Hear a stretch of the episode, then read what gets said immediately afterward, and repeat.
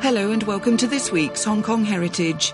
It's with great sadness that I have to announce that my good friend and Hong Kong Heritage stalwart contributor, Dr. Dan Waters, died on Wednesday morning at the age of 95. I first met Dan when I interviewed him to mark his 80th birthday.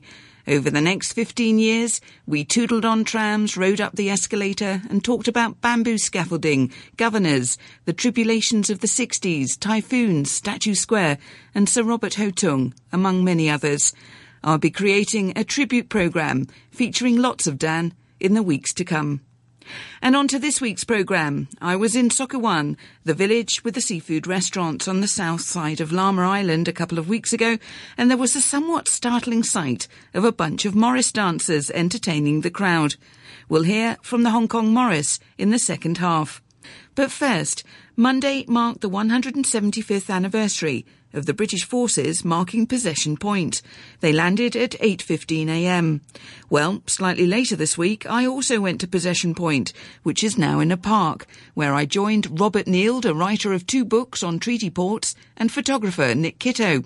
We're standing opposite the Sheung Wan Municipal Services building, which uh, we believe is roughly where they would have landed back in 1841 before progressing up to possession, what became known as possession point. It's quite incredible standing here. We've got Western Market, the, the renovated one with all the uh, material shops inside behind us. Um, and ahead we've got Sheung Wan Cooked Food Centre, and I'm standing here with Nick and Robert in the rain. It's, it's quite incredible seeing this cross section of streets, people rushing off it, it's commuter time, and, and this idea that this is where the British would have first landed in Hong Kong. Yeah, it would have been commuter time back then as well, because we suspect, we, we believe that the British would have landed where there was a little pier rather than splashing through the waves up the beach. There was a small pier, according to old maps, round about where we are now. Uh, Queen's Road, what, what became Queen's Road, was the nearest thing to the coast, so we're probably in the sea where we are now. Uh, but there was a small pier for ferry services across to the Kowloon Peninsula, so there would have been rush hour traffic then, maybe fewer people. So we've just walked up Bonham Strand uh, to get a little bit out of the rain as well. But uh, really, you should have been here on Monday morning, shouldn't you, Robert? Guilty as charged. We should have been here on Monday morning, but with the temperature at 3.5 where I was, um, we decided uh, we're very keen, but maybe not quite that keen so we're here today with a balmy temperature of 11. So do you think the Victorians were made of sterner stuff? Oh, good God, yes. Of course. this wouldn't have put them off for a moment. do we know exactly what the date was? Yes, 25th. Yes, we do. It was definitely the 25th, uh, which was a Monday. And th- that came after the Convention of Chuenpi, which was signed on the 20th of January. That was the treaty which was supposed to bring the First Opium War to an end and everyone was very happy. They signed at Chuenpi just up the Pearl River on the 20th of January. Uh, Captain Belcher wrote this book, um, uh, published in 1843, and he was one of the party who came ashore. I'll just read a little bit from his book. On the 26th, we were directed to proceed to Hong Kong and commence its survey. We landed on Monday the 26th at 15 minutes past 8. In fact, Monday was the 25th in that year, so that's a, a, a misprint in his book and being the bona fide first possessors, Her Majesty's health was drunk with three cheers on Possession Mount. And Possession Mount is where we'll be going uh, in a moment. On the 26th, he says, implying the following day, the squadron arrived. The Marines were landed, uh, the Union Jack was hoisted, and formal possession taken of the island by Commodore Sir John Bremer. Now, you say that the, the treaty was signed. Can you give me a, a, a description of what had ensued before Britain took possession of Hong sure. Kong Island? By 1839, the trading conditions in Canton had become intolerable. Commissioner Lin was on the warpath and he'd uh, taken all the opium and destroyed it. Uh, life was impossible for British merchants in Canton in 1839, so they all had to jump on their boats and leave. They tried to go to Macau, uh, but Macau, always having this sort of precarious relationship with China, said, Oh, please, please don't come here. Uh, we sympathize, but not that much. So please, can you go somewhere else? There was nowhere else to go, basically. So uh, the British fleet of, I don't know, 40, 50 vessels made its way to Hong Kong Harbour, the, the western end of Hong Kong Harbour. Uh, and there they were, just pending developments, waiting to see what was going to happen. So in early 1841, were they just waiting in their ships? No, I believe they, they were using Hong Kong Island quite a lot. I mean, just if for nothing else, for provisioning. Uh, water was essential. There was a good waterfall in, in the western area, and so they were coming ashore quite regularly uh, to exercise, to get provisions. So, what the fishermen were selling them stuff? Or? Yeah, I believe uh, the, all the farmers and the fishermen were selling provisions, and um, and they were probably doing some of their own agriculture as well. We walked from Bonham Strand up Possession Street, as it's now called, and we're now in Hollywood Road Park, which is where we believe um, the first people who landed on the 25th of January would have come, because they'd, they'd have come to that little pier, they'd have gone onto the beach and they'd have seen this little rise. Of course, the whole of Hong Kong Island is a big rise, but this is a, a little sort of rocky knoll, and I, I imagine they'd have said, well, let's go up there and have a look.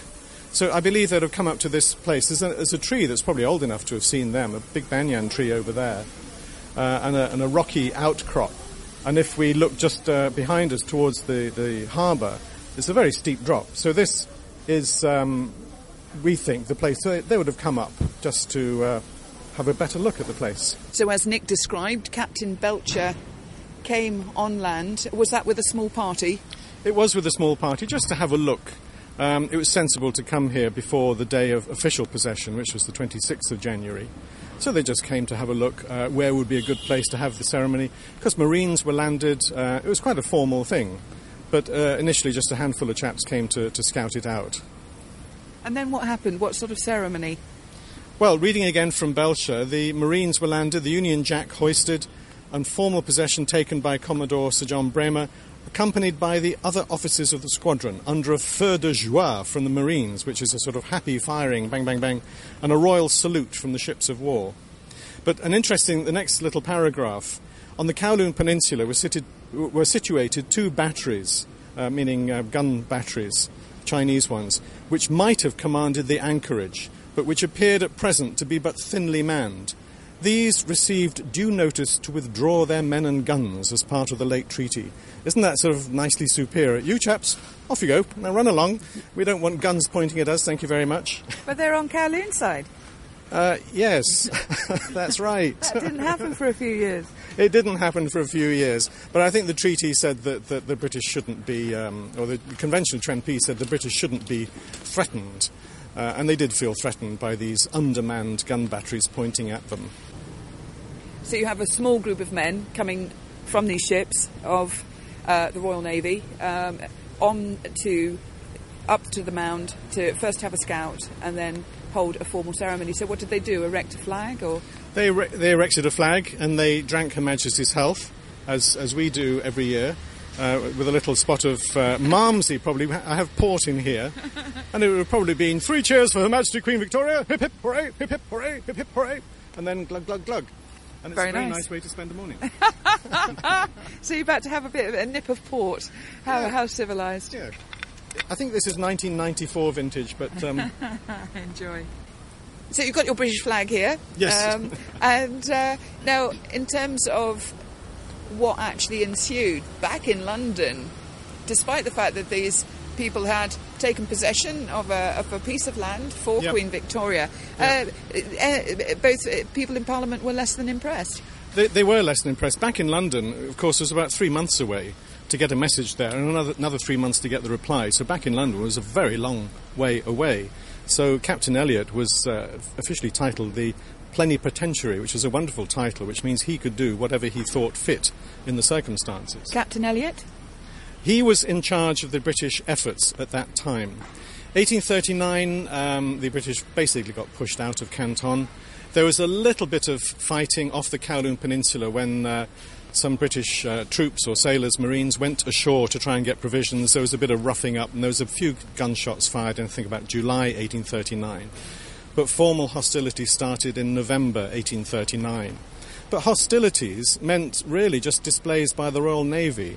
We had the world's most powerful military force against a very uh, backward, we have to say, Chinese military uh, capability. Why did it take three years? Well, I think there was seemed to be no particular hurry. The Navy went up the coast and had a few shots at Amoy and a few shots here and a few shots there. The only real fighting happened just before the treaty was signed in about July 1842 in a place called Chinkiang, which Nick and I have been to on the Yangtze River. Uh, the British were totally surprised because the Chinese there put up resistance and it took three days to, to capture the place. But most of the rest of the war wasn't really a war. There was no declaration of war because there were no channels through which a formal declaration could be made. China didn't have a foreign office. They certainly didn't welcome foreigners to Peking with letters. So there's no mechanism whereby a declaration of war could be made. So mainly it was displays by the Royal Navy up and down the coast. Can you also describe the timeline?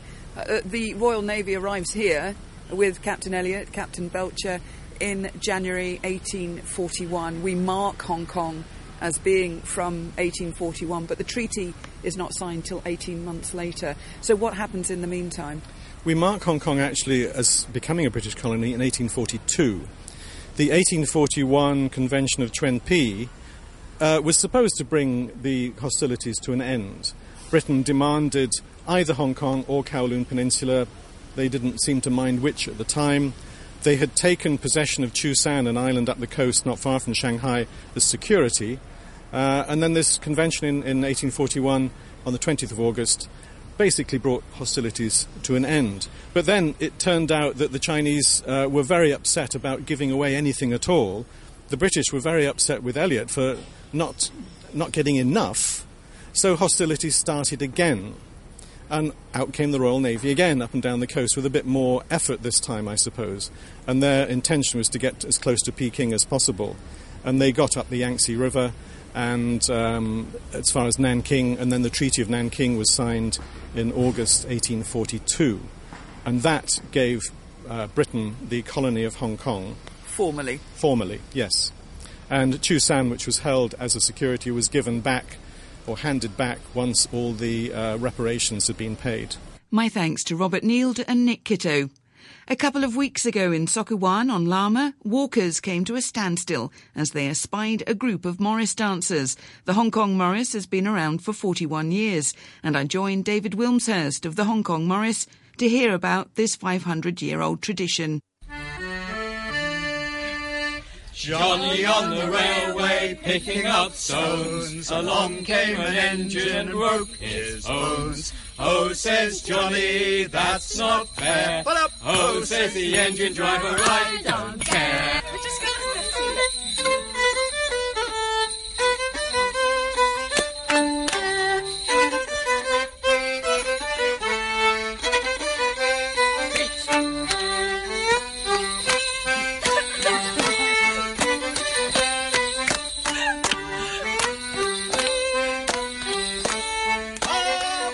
you certainly had no problem attracting the crowds there, sir. Um, no, I think they. Um, we have the same effect on them, rather as a lion dance would have if it was performed in an English village. Everyone comes around and looks at the colour and the noise and the bells and the music for 10 minutes, and they're curious, basically. Um, but I mean, we must have a formula that works. I mean, we've been dancing in Hong Kong now since 1974.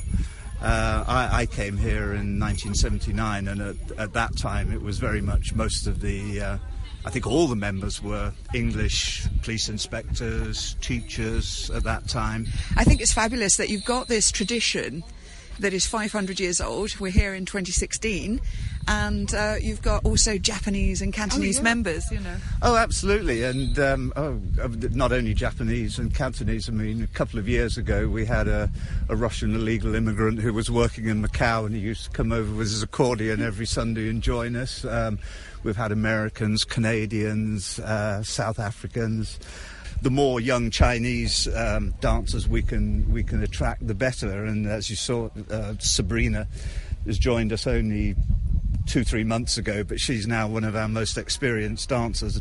So, Sabrina Wong, mm-hmm. you've been Morris dancing for three months. Yes, I've been dancing for three months. It's a very fascinating process, I could say. So, can you tell me how old you are? I'm 21. And what got you involved? Um, it's actually one of the musicians. Um, he worked in my secondary school, and then he asked me, "Do you want to dance with a group of nice people?" and then I say, "Why not? I want to try new things." And then that's got me in.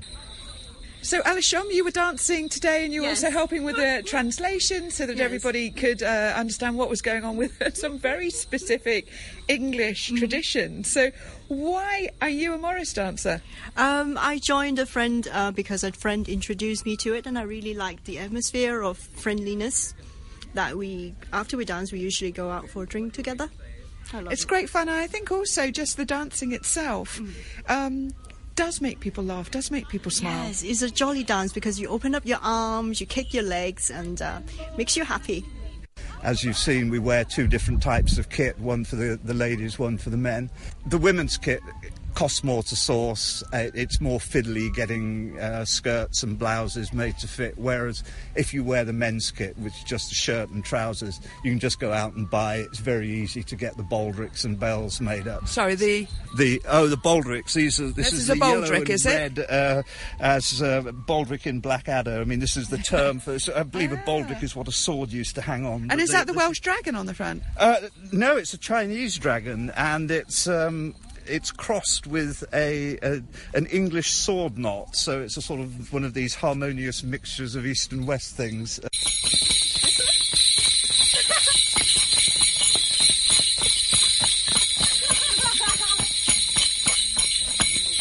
What's with the bells?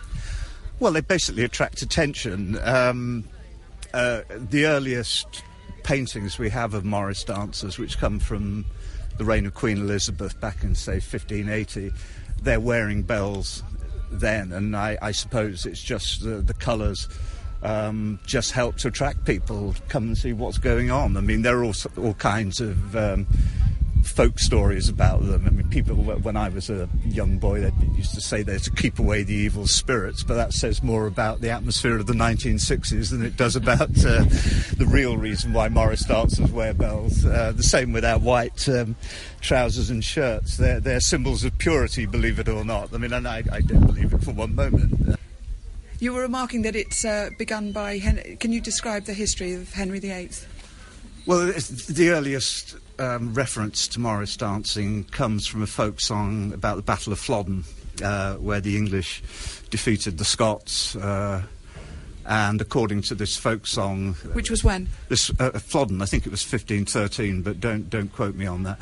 Uh, this is uh, in Henry VIII's reign, and according to the folk song, as the Scots were running away, the English were sort of cheering, and it's a, they had such a prance with the new Morris dance. In other words, a it was new, and B, it was distinctively English. I mean, that was the whole point of it, to sort of insult the Scots. Um, and certainly, we know that in Chaucer's day, in the 14th century, no one, no one ever mentioned Morris dancing. But by Shakespeare's time, you get plenty of references to it. So it Sh- must does Shakespeare actually? uh, Oh yes, he does. Yeah, I mean, I, I, I did Midsummer Night's Dream as a uh, for O level, and there's a quote in that: "The nine men's Morris is quite dried up." If I'm probably misquoting it, but yeah, there are several references, and the first paintings of Morris dancers come from the Elizabethan period. So they've got their little hats on and their their doublets and. Uh, uh, knee breeches, but they're wearing bells and they're wearing ribbons on uh, around their elbows. And So it's a series of songs and dances that are done in villages I mean, generally. there's more or less a, a, continuous tradition from Shakespeare's day up to the present day. I mean, you, a friend of mine did a PhD study of the origins of Morris dancing. He looked at the uh, records of the quarter sessions trial. Trials in England because a lot of Morris were they? dancers. Well, a lot of Morris dancers tended to get into trouble for drunkenness and brawling and uh, uh, not going to church on the Sabbath and these kind of things. And these cases would come to court. And uh, this guy actually looked at uh, a whole series of trial reports for gross indecency and other things like that. And uh, he was able to trace um, Morris dancing back in a continuous history through the 18th and 17th centuries and back to uh, Shakespeare's day. We, of course, we're not like that nowadays. We're, we're, we're far more reasonable. yes, that's right. Why is it called Morris dancing? Um, some of the teams uh, like to black their faces up, and the, the theory is it probably comes from the word Moorish. Um, in other words, the Moors of North Africa, black faces. Um, there's a in Spain. There's a similar type of dance, and they call it morisco, which is their word for uh, Moorish. So that's that's the, the sort of scholarly theory for where the word comes from.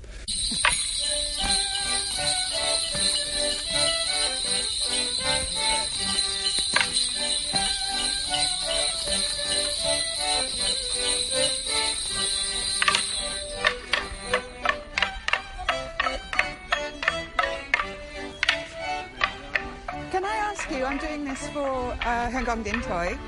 Hong Kong Din Toi? Yeah. Okay. So, um, have you seen Morris dancing before? No, first time. What do you think? Uh, interesting. Can I use this word to describe? and I think it's quite happy to share their their fun. So this is very English tradition. I think so. That was a super dance that you did there. Can you d- describe to me what it was? Uh, that was the Nottingham. Girl. The it's a dance, solo dance from somewhere in uh, England. That's I know. So, how, what first got you interested in Morris dancing? Uh, just I don't know why. And uh, in I met uh, a lot of people in Hong Kong, uh, English people in Hong Kong, and then so I just uh, want to know something about more. Yeah, the about the the England. Yeah, and I just happened to see an advertisement in uh, South China Morning, Post. Yeah, yes, yes. Yeah, So, tell me what your name is, Kyoko Fukuda. Yeah, and I'm- what, what's your day? What's your day job? day job now half retired. So, um, so you're full time Morris dancer. Yes, right. I think so. Is it good exercise? Yeah, good exercise. Yes, and then after beer, that is good. Yeah, also good exercise. I believe, and then this is a, a tradition. I believe. I believe. Yes. Mm. Are there other Japanese Morris dancers? Uh, no, so far uh, I'm the alone. Yes, uh, only one for 20 years. so, are you uh, an ambassador of Morris dancing for Japan? Yes, I think. Oh dear mother, what a fool I've been. Six young fellas came a courting me. Five were blind and the other couldn't see. Oh dear mother, what a fool I've been.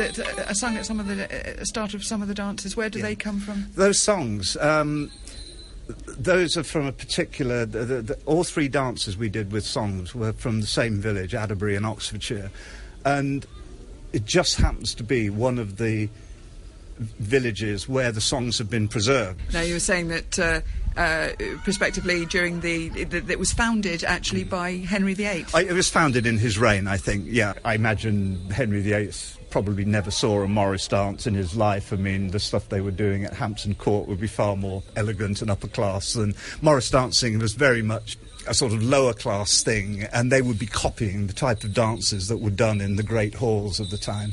So Henry wouldn't have seen it. Charles II certainly did when he Yeah, was were- brought back after after Cromwell's death. Um, yeah, because Cromwell didn't like Morris dancing, Cromwell did he? He was a closed bit- he down was- the theatres, he closed down Morris dancing. So when Charles came back in 1660, there was this eruption of joy in his progress from Canterbury up to London. They were firing off cannons, and worse for the poor chap, there were Morris dancers at every village along the route to London who probably hadn't practiced for 12 years because Cromwell hadn't allowed it. and uh, Samuel Pepys, who accompanied the king, So mentioned he was a di- diarist. uh, this is the diarist, yes. He went over to Utrecht to bring um, Charles back, and he mentions that by the time the king reached London, he had an, uh, he had God's own headache after four days of this kind of thing. But but Morris dancers always loved Charles II. He he allowed us to go back and do what it was we do best. Now, I don't know whether I'm mixing up traditions now. Um, you, with the Morris dancers, does that involve the maypole at all? No, that's a different um, type of uh, folk tradition, but we are hoping this year to uh, celebrate May Day not only with Morris dancing but also with um, a display of maypole dancing. And um, we have here John Layton who can probably brief you on the advanced state of preparations for maypole dancing this, this May. Yeah, very, very pleased this year that uh, he's speaking to Mark Bromhead, the president of the Royal Society of St George, Hong Kong branch, and he and several people are very keen to get uh, maypole dancing up and running in Hong Kong again. So that will be a great event. Um, we're looking forward to that. So just a bit of organisation behind it, but it will be the traditional English village scene of children dancing around a maypole. There'll be some Morris dancing, there'll be a bit of singing, and a bit of merrymaking. So we're very much hoping that we can get that together for May Day this year. It'll be a great occasion. Now, John, are you hoping to buy buy these events like here at Sok Kwu Wan? Uh, are you hoping to get new members? We very much are. Um, there's a, an open invitation for people to come along. We're a very, uh, very, very friendly bunch, and uh, anyone who's interested to see who we are and what we do, please just check our website, uh, hkmorris.com, and uh, come along to any of our events, uh, free and open. And uh, if you fancy coming along to training, if anyone just wants to see what's going on, then please just get in contact. So it's absolutely not a problem at all. We're very always open to, to hearing inquiries and uh, to receive you know, expressions of interest from new people. Do you have to be super fit, musical? No, not at all. No, it's actually it's actually a really good thing because it's all about fun. My name is Stephen Palmer. I'm the foreman of the Hong Kong Morris, which basically means I teach the dancers and uh, get people ready to perform. Today, what were the instruments that were used? Today we had violins and we had concertina and melodeon. But back 500 years ago? Originally, you would see Morris dancers performing to what was called a pipe and tabor. The pipe was a one handed pipe with three holes, and then strung over the player's arm was a small drum that was called the tabor, which the um, musician would use to keep the beat with. That then progressed into other instruments as they developed over the years. That, that it morphed into violins, fiddles, and so on. And nowadays, of course, we have a much wider range with the concertinas, the melodeons, and so, on and so on. And those instruments really carry a lot further as well. Back in England, I mean, are there some Morrises that keep it very, very traditional with its origins? Morris dancing is really the generic name for all types of traditional folk dance from the different parts of England. So, uh, originally from the northeast of England, you would have rapper sword dancers. The swords were actually um, what they used to scrape the coal dust off the pit ponies, and they developed that into a form of dance.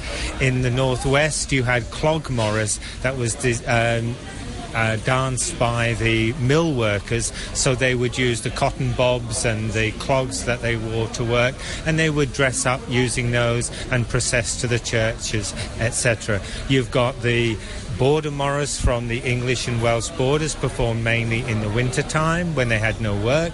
You have the Molly dancers from uh, East Anglia, from Cambridgeshire, that was uh, from the from the fens and the farm workers there. And then you've got perhaps the more. So the Molly dancers, why were they called that? Uh, to be honest, I'm not really sure. The Molly was often a name given to the fool of the side. So, and so the uh, the the Molly dancers they would dress up in in a range of of co- costumes, and although it was danced by men, some of them would actually dan- uh, dress up as wi- women. So is Morris dancing quite a lot of it would have been in the early years, though orally carried on generation to generation. Very much so, and we were very lucky that somebody like Cecil Sharp and others came along and collected them because during the wars, and especially with the Boer War and the First World War, and the movement of people from the villages to the towns, a lot of it could have died out, and actually a lot of it did die out. But we're able to at least maintain some record and some history, which is fantastic. My thanks to the members of the Hong Kong Morris. Thanks for listening and join me next week on Hong Kong Heritage.